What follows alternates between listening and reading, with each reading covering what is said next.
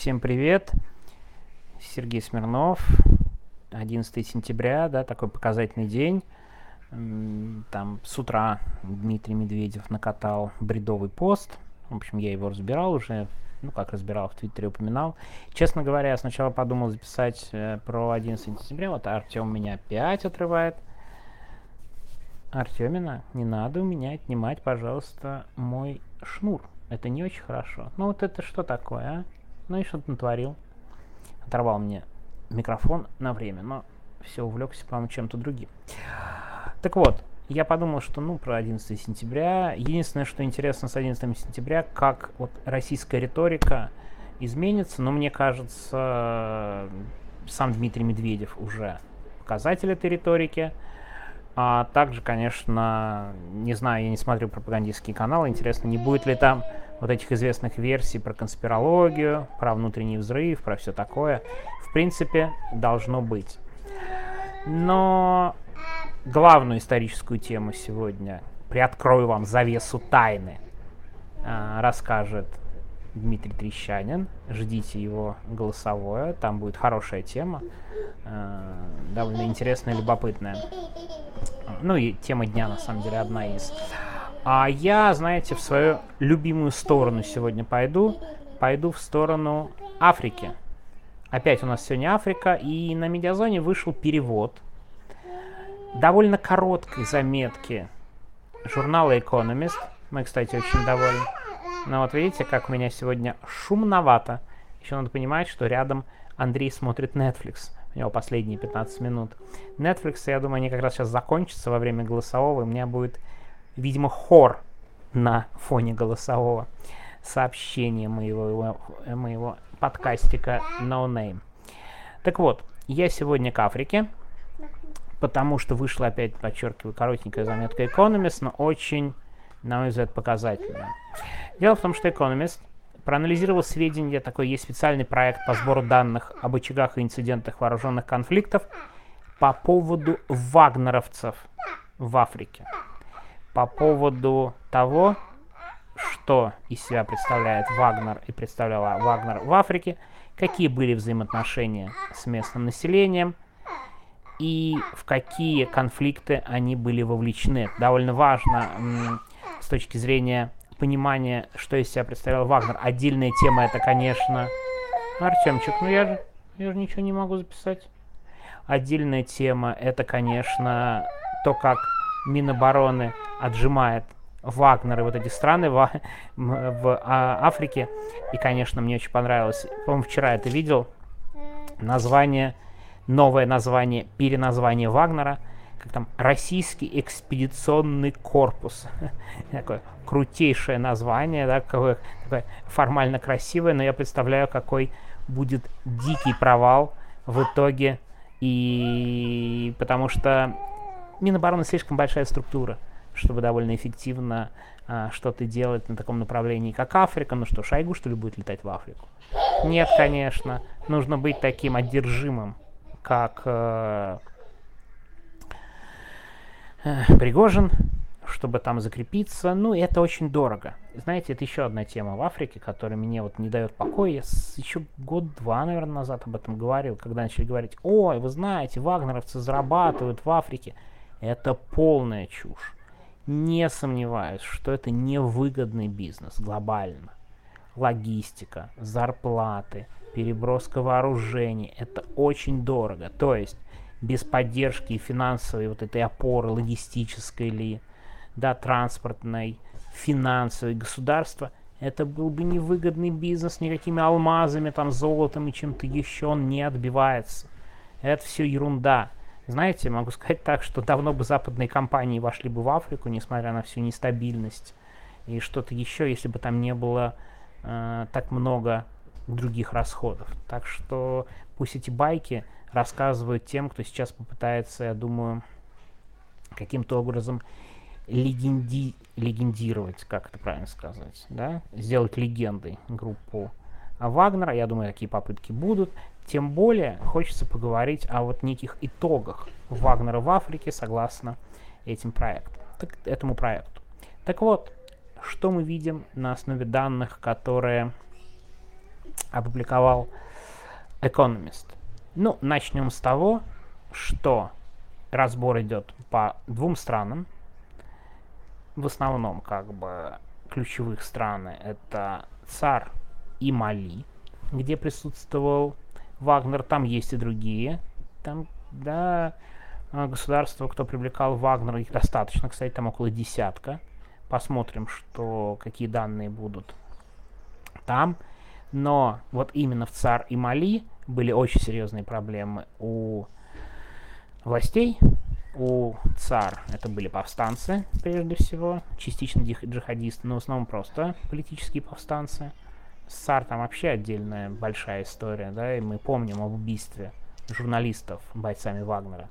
Так вот, это был отнюдь не единичный случай, что важно. Давайте я закончу да, и про Мали. С Мали другая проблема. У Мали очень серьезная проблема у местных властей с джихадистами.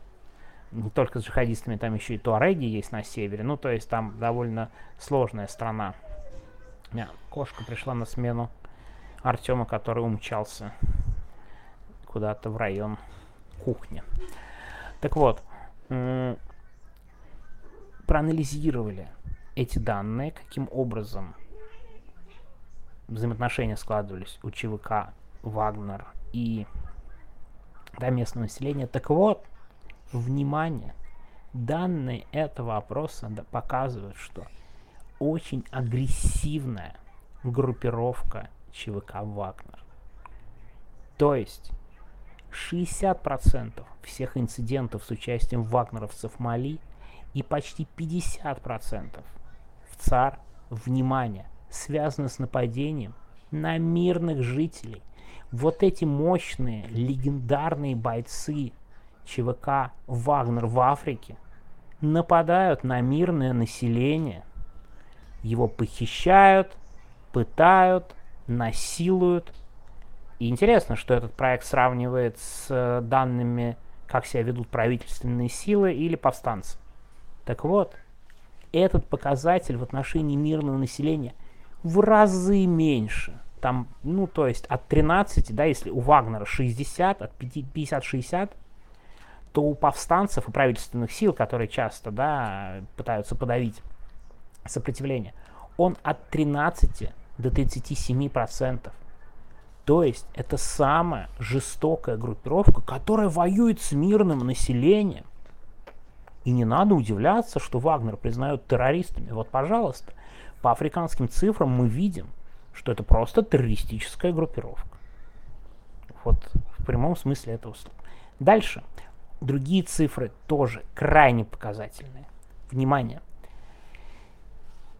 Насилие вагнеровцев по отношению к гражданским часто приводит к смертельному исходу.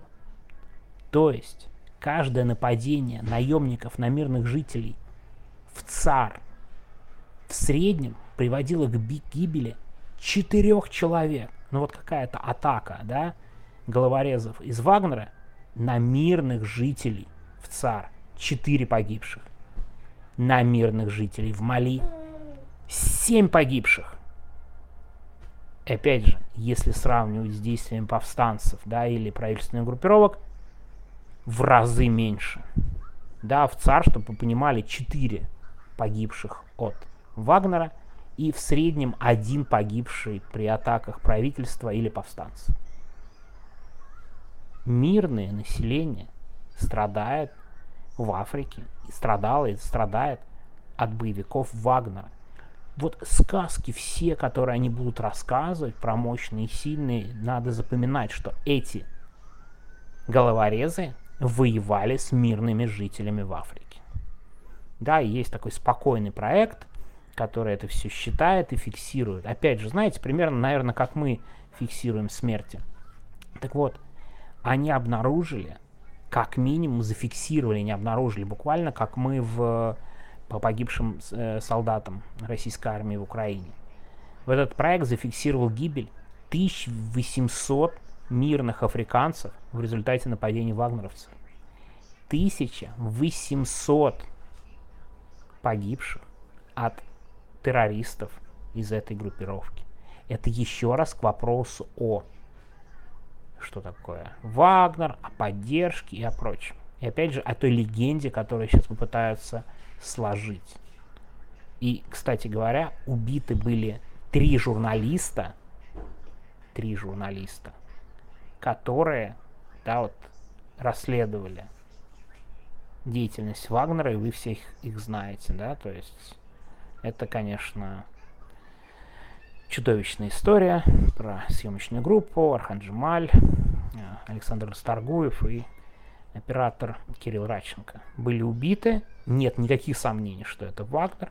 И даже по стилю того, что они делают и в ЦАР, и в Мали, это понятно, они просто воюют с местными жителями, с местной территории и показывают максимальную жестокость, да, но пытаются показать, кто тут самый главный, самый жестокий. Это такой, конечно, стиль поведения. Что придет на смену Вагнеру? Я, кстати, почти уверен, если мы возвращаемся к этим делам, думаю, что Минобороны, несмотря на надувание щек, несмотря на экспедиционный корпус и так далее, постепенно будет сворачивать присутствие в Африке. Мне кажется, на это сейчас нет ни сил, ни ресурсов, ни, опять же, вот этой одержимости Пригожина, которому это было дико интересно. А каким-нибудь замминистром или там каким-нибудь начальником департамента это все не очень интересно. И они с этого не будут угорать, не будут бороды менять по 50 штук, как делал Пригожин, да. И государство, кстати говоря, не думаю, что настолько сильно заинтересовано в присутствии таком огромном в Африке. Наверное, некоторые ключевые страны, типа, из которых просто стыдно уходить, типа как раз ЦАР и Мали. Но в других э, я не верю, что присутствие продолжится. Я думаю, постепенно будут эвакуировать каких-то наемников из этих стран, ну, что там останется у нас, а еще Сирия, конечно, останется. Ну, Сирия, понятно, это стратегическая точка, тут они явно не уведут войска. Так что открытые данные по тому, что делал Вагнер в Африке. Если вы будете читать вот какие-то опять рассказы, замечания о неком величии, о, может быть, кстати, о колониализме западных стран, да, о котором Путин так любит нести, про неоколониализм и про освободителей от колониализма. Вы вспоминаете, что сделал ЧВК Вагнер и делает в Африке до сих пор, да? Вот вам классический неоколониализм, борьба с мирным населением и поддержка диких режимов, особенно там, вот, что в ЦАР, что в Мали, там, мягко говоря, не симпатичные режимы у власти, и ЧВК Вагнер помогает, ну, просто таким максимально авторитарным режимом, который еще и находится в состоянии гражданской войны. Так что вот такая у меня сегодня голосовуха по поводу Африки. Немножко возвращаемся, да, вчера была очень хорошая тема про обмен. Будем обязательно следить за обменом. Ну и обязательно, еще раз говорю, слушайте Диму. Я уверен, что он, как обычно, будет в два раза многословнее, чем я. А я на этом прощаюсь. Что, Артем? Не надо мне яблоко, спасибо. Я не хочу яблоко. Вот, пойду скоро укладывать детей. Все, всем пока.